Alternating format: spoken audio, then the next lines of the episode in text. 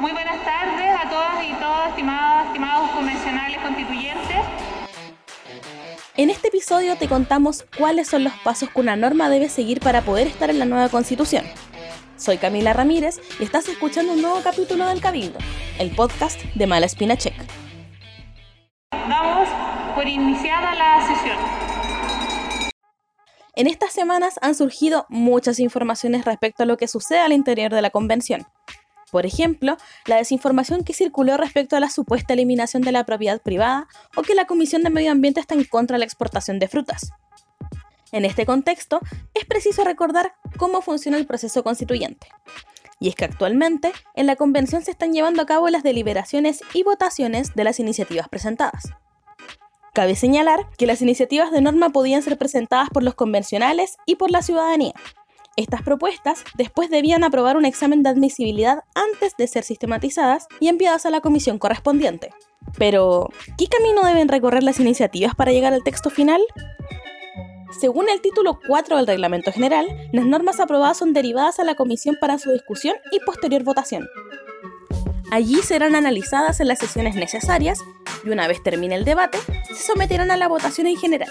Es decir, solo se vota la idea de legislar al respecto. Una vez la norma ha sido aprobada en general por la comisión, la coordinación debe sistematizarla en un texto que quedará sujeto a indicaciones. Y terminado el plazo para presentar las indicaciones, esta iniciativa volverá a discutirse y los artículos e indicaciones volverán a someterse a una votación. Es decir, hay una doble votación en la comisión. Y si la norma es aprobada en esta segunda oportunidad, podrá ser discutida en el Pleno. En el Pleno se verá la aprobación en general de cada una de las propuestas contenidas en los informes elaborados por cada comisión. Dichos informes serán discutidos y votados de forma separada, pero sucesiva. Y si una propuesta o parte de esta es rechazada, la mesa la devolverá a su comisión de origen para que se elabore un informe de reemplazo. Ahora bien, si este segundo informe también es rechazado por el Pleno, la propuesta será desechada definitivamente. Las propuestas de norma aprobadas en general pasarán al debate en particular y aquí es donde entra el quórum de dos tercios.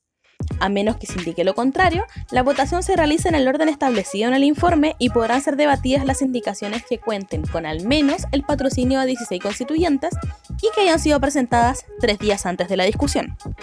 La norma solo podrá ser aprobada e incluida directamente en el borrador de la nueva constitución si dos tercios de los convencionales en ejercicio votan a favor de ella. Pero, ¿y si la norma no obtiene los dos tercios, pero sí una mayoría de votos favorables? En este caso, será devuelta a la comisión respectiva para que elabore el informe de una segunda propuesta de norma constitucional. Ahora, si esta nueva propuesta no logra los dos tercios, se entenderá como rechazada definitivamente.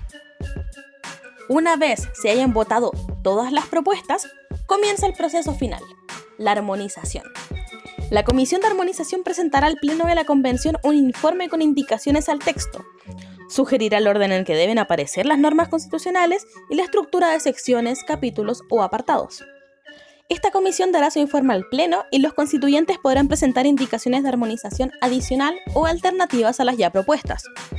Finalizada la votación de las indicaciones, la presidencia de la Convención declarará terminado el proceso de revisión por el Pleno. El texto final será la propuesta de constitución política, y el resultado será publicado en las plataformas oficiales de la Convención y se despachará para ser sometido a un plebiscito nacional.